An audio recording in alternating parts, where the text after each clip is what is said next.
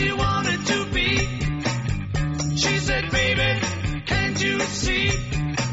I wanna be famous, a star on the screen, but you can do something in between. Baby, you can drive my car.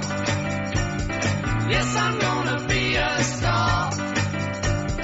Baby, you can drive my car, and baby, I love you. I told her girl. Has visto qué bien el gran Joserra, qué aunque bien. Viene en camiseta sin chaqueta, Beatles, ¿no? Pero Drive My Car, ¿eh? Él sabe conducir de coche porque es la sección de motor y aquí hemos probado de todo. ¿Te acuerdas cuando nos fuimos a comer huevos fritos con un Bentley? Bueno, qué momento, ¿eh? Y en un 580. Uh-huh. Y ese Dacia todoterreno que nos subía y que nos bajaba. ¿Y qué llevan todos estos coches? Motor. Motor. ¿Y qué, con qué come el motor? Con carburante. Con carburante, con energía. ¿Cuál es mi carburante? El de la conchita, el Shell.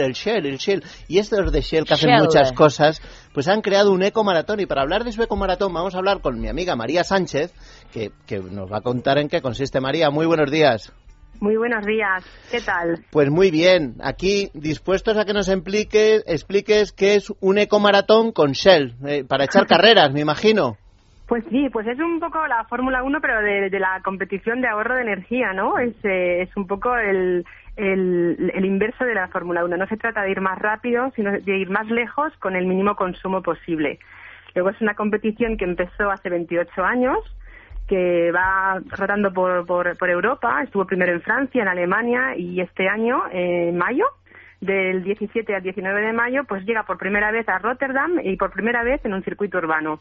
Bien, eso quiere decir que si primero se hace en Rotterdam, algún día será en Madrid. Yo tengo muchas esperanzas de que llegue a Madrid, porque cada año la representación española es mayor, ya son 18 equipos españoles, somos la tercera delegación europea ¿sí? que participan. Y hay una gran representación de la Comunidad Valenciana, tenemos 11 equipos que vienen de la Comunidad Valenciana, 4 que vienen de Murcia ya, y el País Vasco 2 y uno de Andalucía.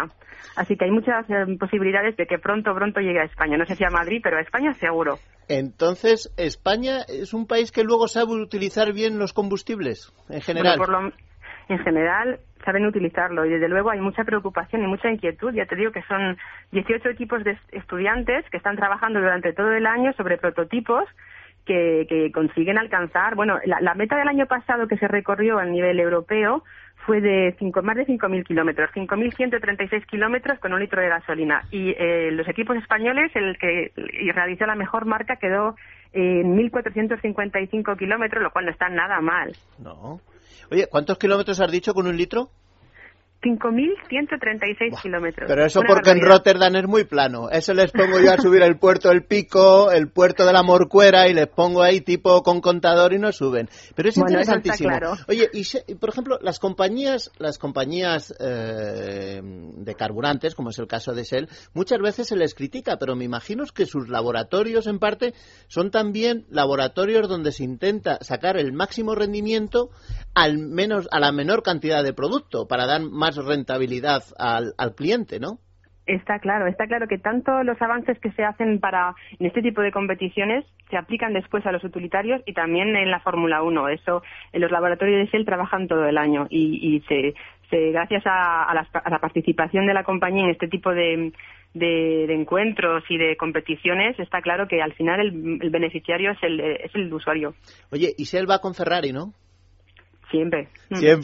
Oye, ¿pero por qué no lográis una gasolina de verdad que vaya, pero de la buena? No sé, porque es que este pobre coche que le han dejado al pobre Fernando este año no chufla lo que debería, ¿eh? Bueno, pero ahí yo creo que no es tanto la culpa de la gasolina, ¿verdad? Es un poco un contexto, es un poco un conjunto de cosas. A ver si mejorando un poco las pruebas en las diferentes carreras se va perfeccionando. Igual que en la ecomaratón, el coche de Fernando lo van mejorando de competición en competición. Yo creo que cuando llegue ya a Barcelona estará a punto. Yo tengo muchas esperanzas de que quede, si no primero, en los 3 primeros este año. Pues ya saben, amigos, Shell Ecomaratón día 16, el día 16 de mayo es, ¿no?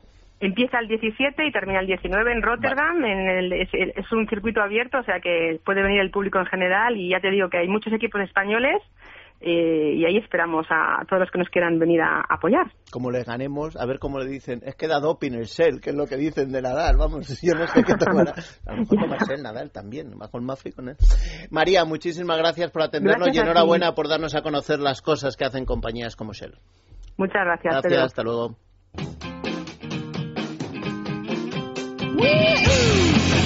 Estamos de fin de semana. Es radio.